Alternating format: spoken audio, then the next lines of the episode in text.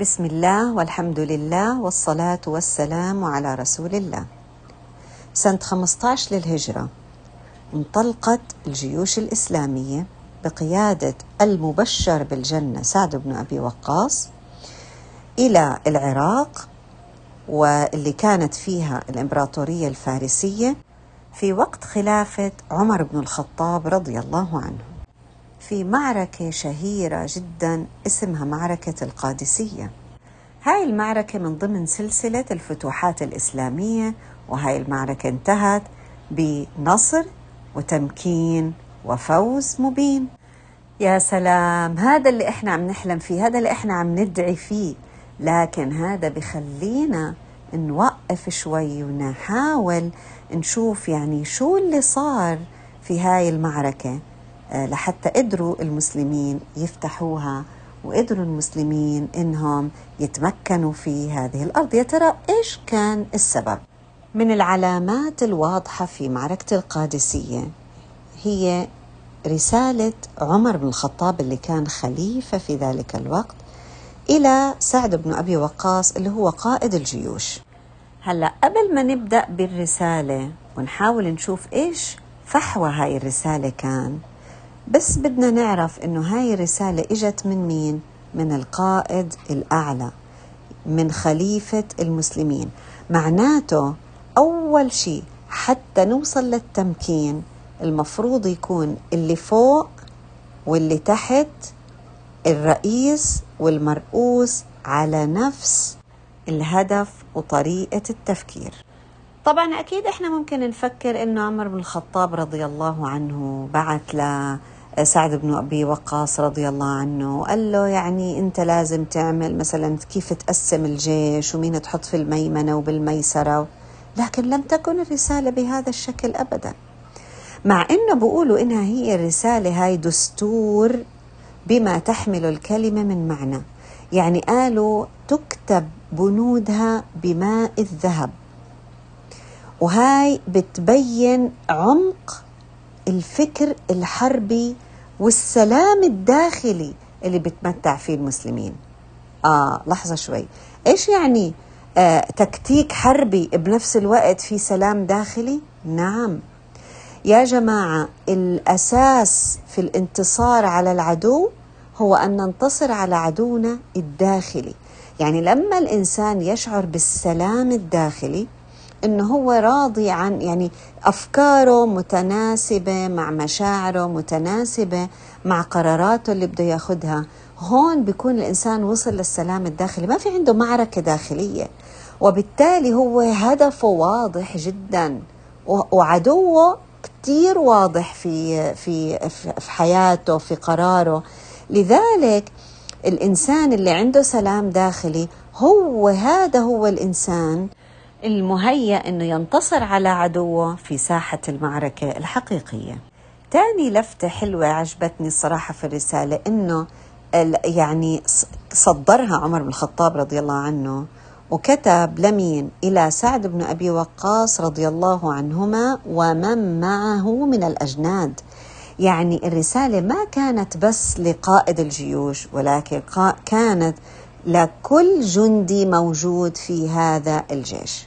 شوفوا كيف اللفتة لما يكون الإنسان يحس حال يحس بقيمته وإنه آه يعني رئيس وخليفة المسلمين هو عم يتحدث إله آه برسالة خاصة.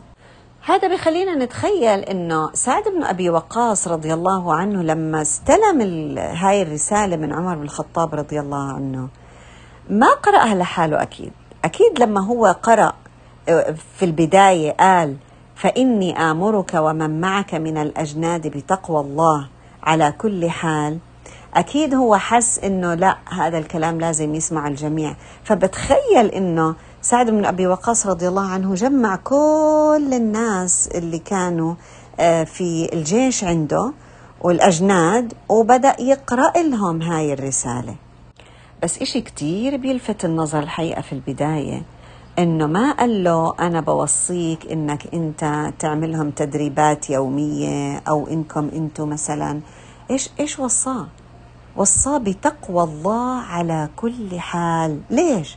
قال له فإن تقوى الله أفضل العدة على العدو وأقوى المكيدة في الحرب طيب لو إحنا افترضنا إنه إحنا يا عمي ما وصلناش لهذيك المرحلة طيب لو أخذنا لو حاولنا إحنا كل حدا عم يسمعني وطبعا أكيد أنا ببدأ بنفسي أولا إنه إحنا نستمع لهاي الوصايا على أساس إنه عمر بن الخطاب رضي الله عنه عم ببعث لنا هاي الرسالة علشان إحنا نستخدمها في حربنا الداخلية مع عدونا الأول والأوحد وهو الشيطان. وبعدين عدوتنا آه، اللي هي نفسنا التي بين جنبينا. وبعدين أيضا اللي هي من أحد أيضا أعدائنا اللي إحنا أصلا عايشين منغمسين فيها اللي هي هذه الدنيا. طيب اذا كل واحد فينا هلأ إحنا متفقين إنه إحنا الإيش؟ الأجناد صح؟ وإحنا عارفين عدونا وإحنا واقفين في الساحة. فأول وصية كانت هي تقوى الله في كل حال. وهذا بخلينا نسأل حالنا. شوي سؤال أعمق. ونقول يا ترى ما هي تقوى الله؟ ليش لازم أعرف؟ لأن الله سبحانه وتعالى قالنا ومن يتق الله يجعل له مخرجا. وعلى فكرة الآيات اللي فيها التقوى وأهمية التقوى موجودة. تخيلوا وين؟ في سورة الطلاق. ليه؟ لأنه هون هون بيجي بنط الشيطان والنفس النفوسة والدنيا وكل الأمور. علشان سبحان الله في في الخلاف في, في أرض المعركة لأن هي كمان أرض معركة آه، آه، يعني ساحة الطلاق سبحان الله. الله يا ربي الف ما بين يعني القلوب في البيوت يا رب العالمين. ولكن الله سبحانه وتعالى بأمرنا وأنتم عم تنفصلوا وأنتم عم تختلفوا أنتم محتاجين تقوى الله. ليه؟ لأنها رأس كل عمل. وعلى فكرة تقوى الله ذكرت في حديث شهير آه اللي هو يقول الرسول صلى الله عليه وسلم في برمضان بما يتعلق برمضان آه يقول آه الرسول صلى الله عليه وسلم الصوم جنة الصوم جنة. إيش يعني؟ يعني الصوم مثل الدرع. آه يعني كأنه إحنا في معركة كمان مرة. إحنا في معركة وهاي المعركة إحنا محتاجين فيها نلبس هذا الدرع. بس هذا الدرع بإيش مخيط؟ بإيش منسوج؟ منسوج بتقوى الله. كيف عرفتي يا دانا منسوج بتقوى الله؟ لأنه الله سبحانه وتعالى قالنا أنه يا أيها الذين آمنوا كتب عليكم الصيام كما كتب على الذين من قبلكم. ليش يا ترى؟ لعلكم تتقون. معناته لما الرسول صلى الله عليه وسلم يقول لي أنه الصوم جنة إيش يعني جنة؟ يعني درع بيحميك من سهام العدو. وإنت ماشي في حياتك إنت ماشي في معركة. الله سبحانه وتعالى ما وعدنا ابدا إنه إحنا عايشين في دار السلام. دار السلام البراني هو هاي الجنة. لكن إحنا نسعى في حياتنا إلى أن نصل إلى السلام الداخلي. إيش يعني سلام داخلي؟ يعني ما أؤمن فيه والكلام اللي ربنا قال لي إياه وحياتي متناسبين مع بعض. حتى لو كانت حياتي فيها نقص من الأموال والأنفس والثمرات وعلي ضغط وعلي مش عارف والقابض على دينك القابض على جمر هذا شيء لا يتنافى مع السلام الداخلي. السلام الداخلي كمان مرة أنا عندي معتقدات وأفكاري ومشاعري وأعمالي تتناسب مع هاي المعتقدات. مش متضاربة معها مش أنا بأمن بالعدالة وأنا ضد الظلم لكن بنفس الوقت أنا قاعدة بظلم غيري وعادي أنا ما عندي مشكلة إنه الناس تظلم بعض أنا عايشة في سلام داخلي. لا هذا مش سلام داخلي. هذا عايش في الدناية للإنسان. مغيب حاله عن عن الساحة. لكن السلام الداخلي من وين بيجي؟ بيجي من أحد آه، أعمدته هو التقوى. ليه؟ لأنه بيحميني مثل هاي السترة مثل هاي الإيش الجنة اللي حكى الدرع اللي حكى عنه الرسول صلى الله عليه وسلم. طيب عشان أنا أوصل لهذا إيش محتاجة؟ أنا محتاجة أعرف يا رب أنت شو طالب مني؟ وعن إيش نهيني؟ طب أنا كيف بدي أعرف هذا الإشي؟ حسب هواي؟ لا طبعا. هون أنا محتاجة أتعلم يا جماعة. إذا أنا حتى أصل إلى تقوى الله عز وجل لابد أن يكون يسبقها علم. كل حدا لازم يروح إحنا إيش عم نستنى قاعدين؟ إيش عم نستنى اللي مأخرنا إنه إحنا نفتح كتاب الله عز وجل؟ إيش مأخرنا إنه نفتح أحاديث الرسول صلى الله عليه وسلم الصحيحة؟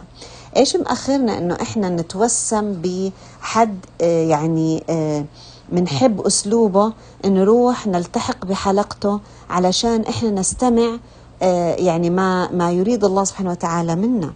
ليش؟ عشان أحقق التقوى لأن التقوى هي أن يجدني الله سبحانه وتعالى حيث أمرني ولا يجدني حيث نهاني.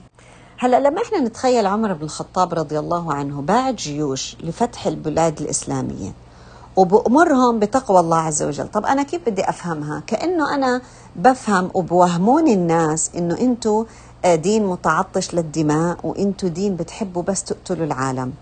يا ترى دين رايح مأمور بتقوى الله عز وجل. هذا معناته إيش هدفه يا جماعة؟ دائما لازم نعرف ولا ننخدع إنه الفتوحات الإسلامية كان هدفها هو إعلاء كلمة الله عز وجل هو نشر الدعوة الإسلامية. لكن أنتم بتقولوا لنا إنه لا إكراه في الدين فليش هاي الفتوحات الإسلامية عم بتروح بتعمل حروب؟ هي ما بتروح تعمل حروب يا جماعة. يرسل خليفة المسلمين جيش إلى إمبراطورية مثل الامبراطوريه الفارسية اللي هو أصلا إيش؟ ليش ببعث له الجيش؟ ببعث له الجيش برسالة. شو ببدأ فيها؟ أسلم تسلم صح؟ حسب مين كان هو اللي ببعث له إياه. فليش ببدأ يشرح له عن الدين؟ فإذا رفض هذا الحاكم إنه آه، يقبل هذه الدعوة وبالتالي رفض إنه يخلي هدول الجيش اللي هم المسلمين يروحوا ينشروا الدعوة للناس اللي هم اللي هو بيحكمهم طبعا. هذا معناته هو رافض ينشر الحرية بين شعبه. ليش؟ إيش دخل هاي في هاي؟ لأنه حرية المعتقد إنه الإنسان أو كل واحد في الشعب هو حر في اختيار دينه.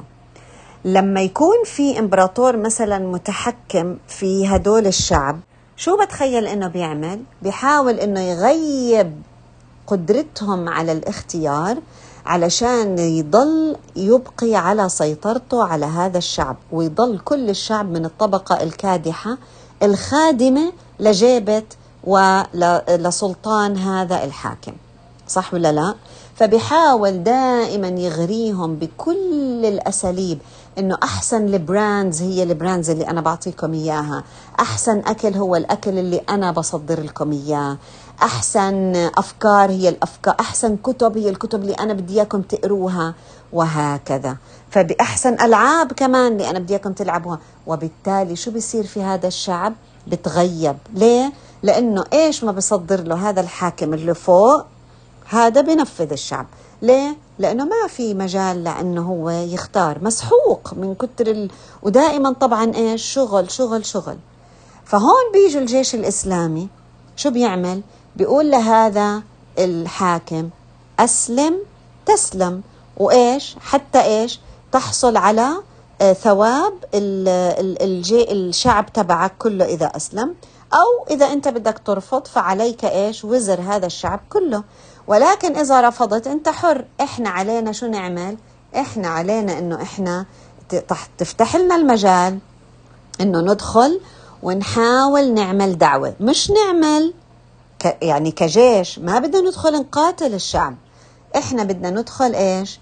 آه، ندعو الشعب لعبادة الله. فهون بصير الإسلام ليخرج الناس من عبادة العباد إلى عبادة رب العباد. طبعا أكيد أكيد الحاكم لما بس يفكر شوي حيلاقي إنه بس إذا هو وافق الجيش المسلم إنه يعمل هيك معناته إيش حينشر؟ حينشر العدالة وحينشر الحرية وبالتالي حيبطل هو الآمر الناهي. حيصير مين الآمر الناهي؟ الله سبحانه وتعالى. بس هو هذا شو بفكر؟ حيفكر إنه حيصير الآمر الناهي هو هذا الجيش. فبيقوم طبعا يرفض. ليه؟ لأنه هو بده جيه بتضل عمرانة صح؟ بده هذا الشعب يضل يشتري الأشياء اللي هو بيصدر له إياها اللي هو بأمره فيها. طيب فيرفض. إذا رفض شو بيصير؟ إلا من رحم الله طبعا. اللي بيصير إنه بهيئ الجيوش لهذا الجيش. فبيبدأ في مقاتلته. إذا الجيش لما إجا وتسير من خليفة المسلمين ما إجا حتى يقاتل إجا حتى ينشر الدعوة. لذلك يا جماعة أنتم بتشوفوا الجيوش بيكون فيها حفاظ قرآن وبتكون مش معناته إنهم هم هدول آه يعني جايين عشان يقاتلوا. لا الهدف الأول هو نشر الدعوة ونشر هذا الدين. طبعا إذا قاومهم آه، جيش هاي البلد اللي جايين يفتحوها هم أكيد مضطرين إنهم يقاتلوا. طب ليش؟ عشان يا جماعة ينشروا الحرية الاعتقاد. علشان ينشروا ينقذوا الناس من من من من من سلطان هذول السلاطين والمتجبرين. يعني هم كانوا عم يعملوا قاعدين يعني فيفر آه، قاعدين عم يعملوا شيء يعني يشكروا عليه لبقية العالم. لأنه إذا ما عملوا هيك حيلاموا حيصيروا العالم يقولوا لهم طب أنتم إذا كنتوا تعرفوا هذا الدين وتعرفوا حلاوته ليش ما ما قلتوا لنا فهم ما شاء الله عليهم يعني في ذلك الوقت أيام الخلافة هم ما شاء الله خلص يعني آه، آه، عملوا اللي عليهم. قالوا إنه إحنا إيش؟ إحنا رح نفتح هذه البلدان. شو يعني نفتحها مش يعني نروح نقتل أهلها. نفتحها يعني ننشر الإسلام فيها. شفتوا ما أروع ديننا؟ بس إحنا لأنه إحنا ما بنعرف ديننا منيح. بنفكر إنه الناس بتيجي علشان أو الفتوحات الإسلامية كانت علشان نقتل لأنه إحنا متعطشين للدم. ابدا إحنا مش هيك.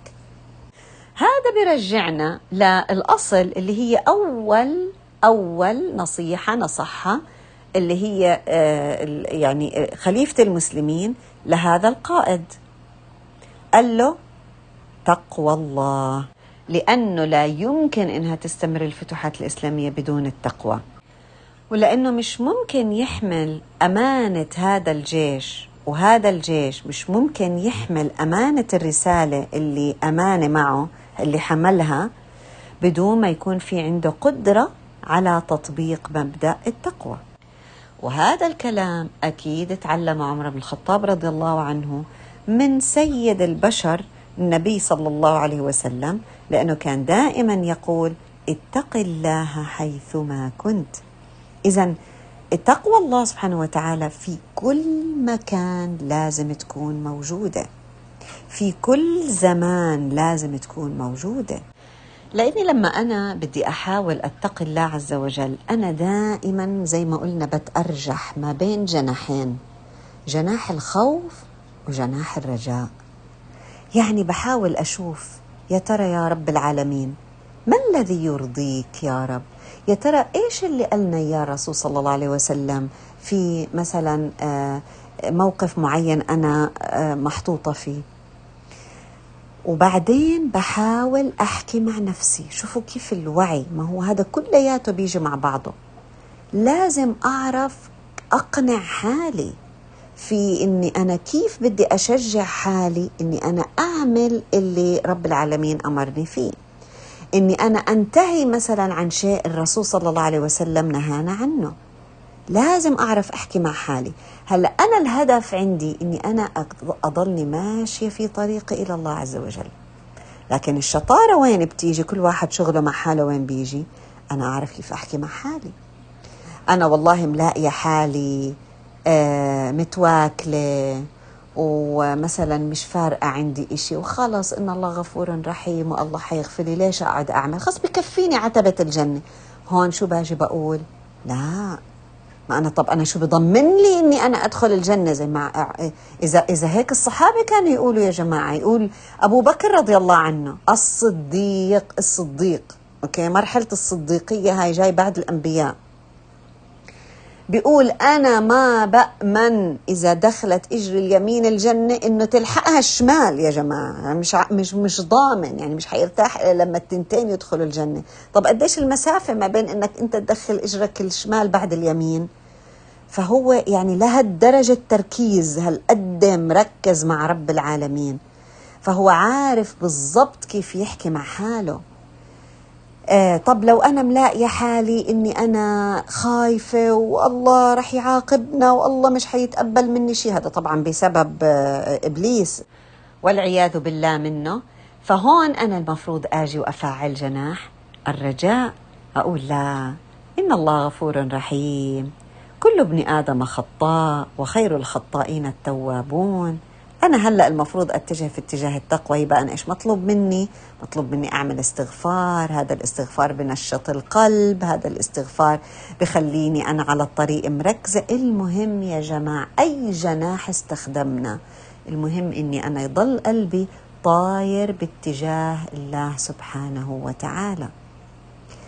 لذلك هون شو قال له؟ قال له وأنتم ماشيين في في سبيل الله. هدول رايحين في سبيل الله. هدول تركوا ودعوا أهلهم. ودعوا أهلهم لأنهم ممكن ما يرجعوش مرة تانية يشوفوهم. رايحين يجاهدوا بنفسهم وأموالهم في سبيل الله. لسه عم بأمرهم بتقوى الله؟ آه. لأنه تقوى الله عز وجل هي شعرة هي شعر. بدنا نضلنا. مثل مثل كيف إحساس آه، أبو بكر رضي الله عنه. يعني مش عارف مش ضامن تلحق الشمال اليمين فهو نفس الشيء الإنسان. هو صحيح رايح في سبيل الله لكن مش ضامن لحظة من اللحظات نيته ممكن إيش؟ تخدعه. فدائما في وصية إن ضلكم احكوا مع حالكم ضلكم متابعين أنفسكم. ومش بس هيك شوفوا كيف قال له قال له فإن تقوى الله أفضل العدة على العدو وأقوى المكيدة في الحرب. يا سلام. لا لا إحنا ما كن إحنا مش فاهمين هيك الصراحه إحنا اللي فاهمينه إنه أعدوا لهم ما استطعتم من قوة يعني بدكم تروحوا تعملوا أسلحة. هذا اللي إحنا بنفهمه. ليش؟ لأنه يا جماعة هذا اللي أقنعونا فيه أعدائنا اللي هم أقوى منا عدة وعتادا. وعمره ما كان الجيش الإسلامي أقوى عدة وعتادا من جيش العدو ولكن هم بإيش؟ هم هم مراهنين على إيش بيكونوا المسلمين؟ مراهنين على تقوى الله يا جماعة. اذا بقول له فإن تقوى الله أفضل العدة على العدو. هذا الكلام مين بيحكيه؟ هذا الكلام بيحكيه خليفة المسلمين اللي شهد له بالخيرية الرسول صلى الله عليه وسلم. قال عليكم بسنتي وسنة الخلفاء الراشدين من بعدي. عضوا عليها بالنواجذ. عضوا عليها هيك هيك. اوعوا تتركوها. وإيه مين مين كمان شهد لهم بالخيرية؟ الله سبحانه وتعالى. قال والسابقون الأولون من المهاجرين والأنصار. والذين اتبعوهم بإحسان رضي الله عنهم ورضوا عنه وأعد لهم جنات تجري تحتها الأنهار خالدين فيها أبدا. ذلك الفوز العظيم. إحنا بدنا فوز؟ مش إحنا بدنا فوز وبدنا تمكين؟ هذا هو الفوز العظيم. كيف بدي أحققه؟ كيف حققوا السابقون؟ ما هو عمر بن الخطاب رضي الله عنه وسعد بن أبي وقاص من السابقين الأولين. معناته إحنا المفروض نتبع يا جماعة هداهم ولا لا؟ معناته شو قال له؟ هي أفضل العدة على العدو. بس إحنا لما يجوا الناس يقولوا لنا يا جماعة علينا أن نعود إلى الله عز وجل بنقول طيب يعني إحنا فاهمين قال إحنا فاهمين بس كمان إحنا لازم نعمل كذا وكذا وكذا.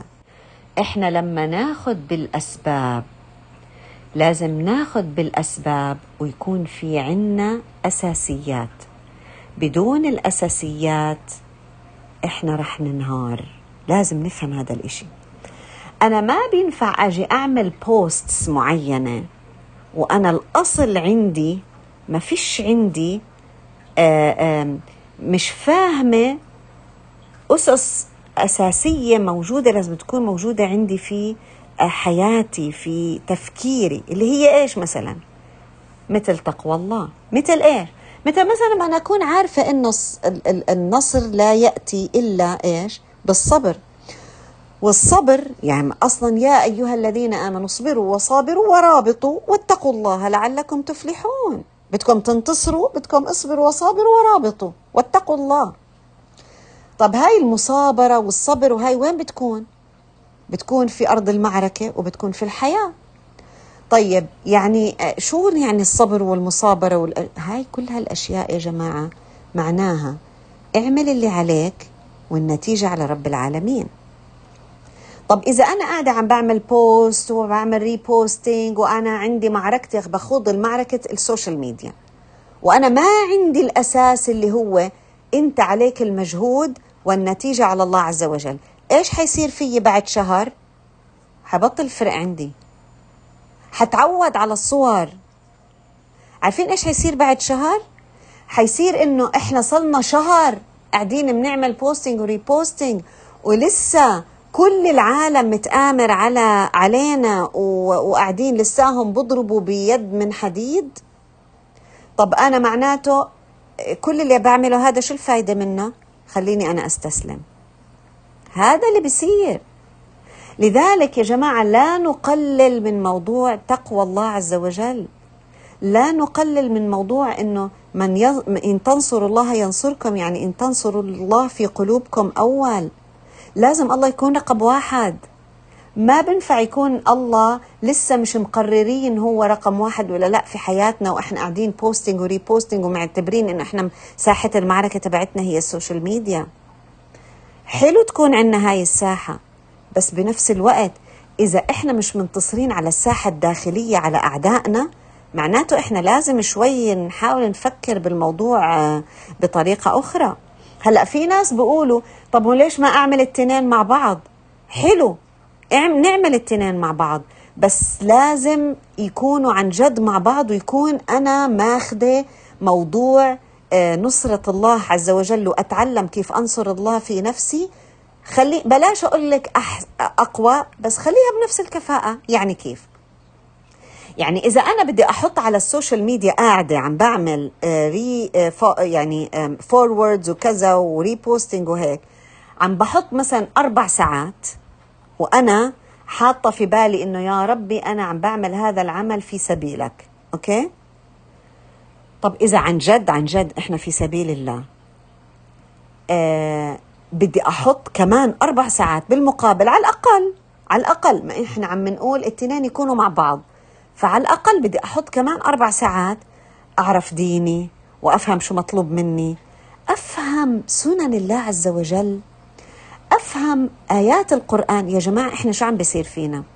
قاعدين عم نقعد على ال social media نعمل reposting صح؟ حتى لو أنا قلت يا رب قبل ما أعمل ال reposting أنا بدي أصلح نيتي وأعملها في سبيل الله. وأعمل وبسم الله وعملت repost okay؟ لكن الحقيقة إنه في أشياء أساسيات أنا عم بنساها.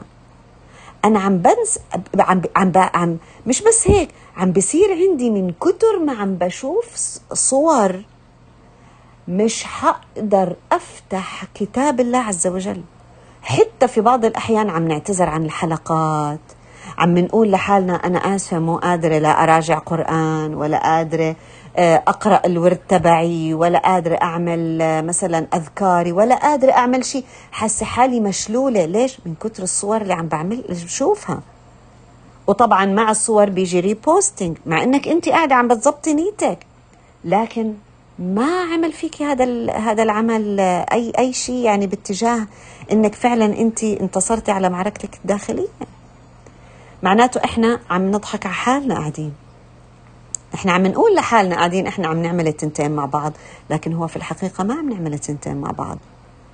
فلازم لازم قبل ما أنا أدخل على أي معركة حتى لو ما كان في معركة social media معركتي أنا مع نفسي لازم يكون في عندي هذا الدرع اللي هو إيش؟ التقوى. طبعا التقوى حقيقي موجودة في الصيام. فنصيحتي لنفسي وللي بسمعني خلينا نكتر من من سلاح الصيام هاي الأيام. أول شيء هو يعني صراحة تضرب عصفورين بحجر.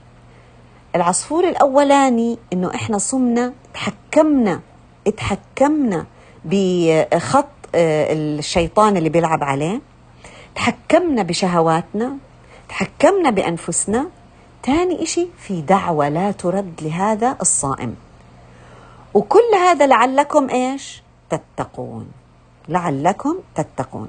إذا أنا إن شاء الله رب العالمين أنا بتسلحي بهذا الصيام وبهاي التقوى أنا هيك بكون مسكت السلاح الأول في هذه المعركة.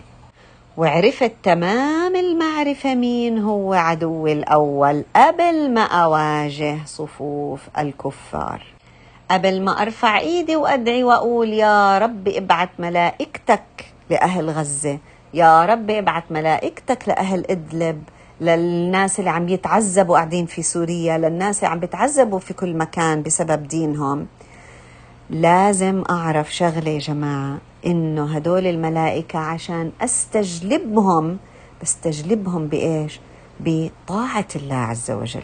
الملائكة بتكون تأسيح سياحة بالأرض. وين في ذكر لله بتلاقيها جاي وقاعدة. وين في عبادات وطاعات بتلاقيها جاي وقاعدة. ولا نستقل يا جماعة من العبادات والطاعات. إذا قبل ما ندعي نقدم بين يدي دعائنا طاعات وأعمال. هاي الأعمال اللي هي بيننا وبين ربنا. وبعدين يا إما وبعدين يا إما وإحنا بنعمل وإحنا عم نشتغل على حالنا. بنقدر أكيد إحنا نشتغل على الساحات الأخرى مثل ساحة ال social media من ساحة المعركة مثل ما إحنا شايفين في المقاومة مثل الساحات الأخرى اللي موجودة أصلا. كل كل إنسان وين ما هو موجود هو في ساحة. في ساحة لابد فيها من تقوى الله سبحانه وتعالى. ولازم نعرف إنه يعني سبحان الله يا جماعة. يعني الرسول صلى الله عليه وسلم بيقول إنه في في أحيانا بعض الناس بيرفع إيده وبيدعي الله عز وجل لكن أن يستجاب له؟ ومطعمه حرام وغذي بالحرام. يعني سبحان الله. طيب ما هو يعني إحنا بنقول إحنا بندعي بندعي بندعي. يا ربي عم ندعي لك ليش أنت ما بتستجيب لنا؟ بس إحنا ما عم نرجع للدين. من هذا اللي عم بقوله إنه إحنا لازم نرجع للدين نشوف طيب هو إيش أسباب استجابة الدعاء؟ أول شيء إنه يكون مطعمه حلال. يا يا ترى إحنا متحريين الحلال؟ غذي بالحلال. يا ترى إحنا هلا هلا هلا في زمن المقاطعة. قاعدين عن جد إحنا متحريين إنه هل ال ال ال الفلوس اللي إحنا عم ندفعها عشان إحنا نغذي أجسادنا. إحنا عم نتحرى وين عم نحط القرش؟ ولا إحنا ماشيين إشي تاني اللي عم بيمشينا هون هاي الأمور لازم الإنسان يفتح قلبه ويفتح عقله ويفتح نواياه عليها. يمكن بسبب ذلك بت يعني لا يستجاب الدعاء. يمكن يمكن قد يكون ذلك أحد الأسباب. وقد تكون لأسباب إنه ربنا بده يأخرها للآخرة ربنا بده يعطينا آه، فرصة إنه إحنا نتوب أكثر يمكن ربنا بده يختبر صبرنا. يمكن يمكن. لكن قد يكون سببها إنه إحنا ما بنتحرى الحلال. طيب شو رأيكم لو إحنا نروح نراجع أنفسنا شوي؟ ونراجع شو وضعية الحلال شو وضعية المقاطعة معانا شو هاي الوضعيات؟ لأنه مش ممكن إنه يكون هي هاي من الأسباب. نعم ممكن تكون هاي هي من الأسباب. طب إحنا ليش بنروح بننط على الأسباب اللي مش بإيدنا وبنقول ليش يا ربي أنت وعدتنا آه ما هو ربنا وعدنا بس قالنا ترك في دين عنا في أحاديث بتقولنا مين الناس اللي بيستجاب دعائه ومين الناس لا يستجاب دعائه طيب وبرضه يدعو الإنسان بالشر دعاءه بالخير. وكان الإنسان عجولا بتعجل ليش بتعجل؟ لأنه ما درس إنه في إشي اسمه سنن النصر وسنة المدافعة وسنة التمكين. في سنن يا جماعة موجودة موجودة في كتابنا في القرآن الكريم. مش الله قالنا ولولا دفع الله الناس بعضهم ببعض لفسدت الأرض. طب ما إحنا هلأ مش المفروض إنه يكون في دفع؟ مش المفروض في إحنا ندفع أثمان وندافع هذا الشر والشر كمان بده يدافعنا ولا هو كمان الشر بده يضله قاعد آه، ساكت. وبعدين مش كمان من هاي سنة المدافعة الله سبحانه وتعالى بده يعبي الجنة من الشهداء وبدها تتعبى النار من أهل النار وهكذا.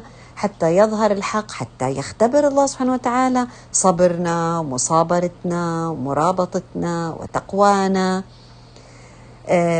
ثقتنا بالله يختبر الله سبحانه وتعالى. اليقين قديش إحنا يقيننا بالله؟ يختبر حسن ظننا بالله. طب إذا إحنا ما عرفنا هاي الأشياء إحنا على أي أساس إحنا قاعدين من منواجه معارك مع العدو؟ بايا كانت هاي الجبهة. لازم يكون في عنا أساس اللي هو نعرف فيه هذه السنن ونعرف إنه أنت يا إنسان بتعمل اللي عليك. لكن النتيجة النهائية بيد الله عز وجل. ليه؟ لأنه إحنا بنؤمن إنه هو الحكيم. خلاص. هو الله سبحانه وتعالى هو الرب هو الملك هو مالك الملك. هو اللي بيقرر هو البصير هو السميع هو العليم. خلص هو هو الرحمن هو الرحيم. إحنا موكلينه أمرنا.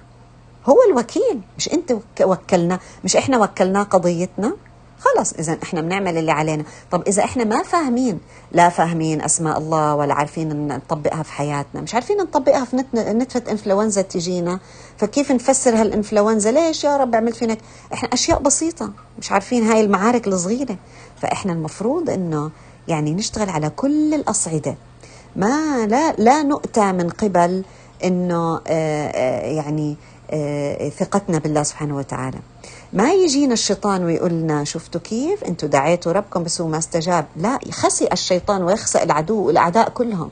اللي بدهم يزعزعوا آه، ثقة المؤمنين بربهم برب العباد.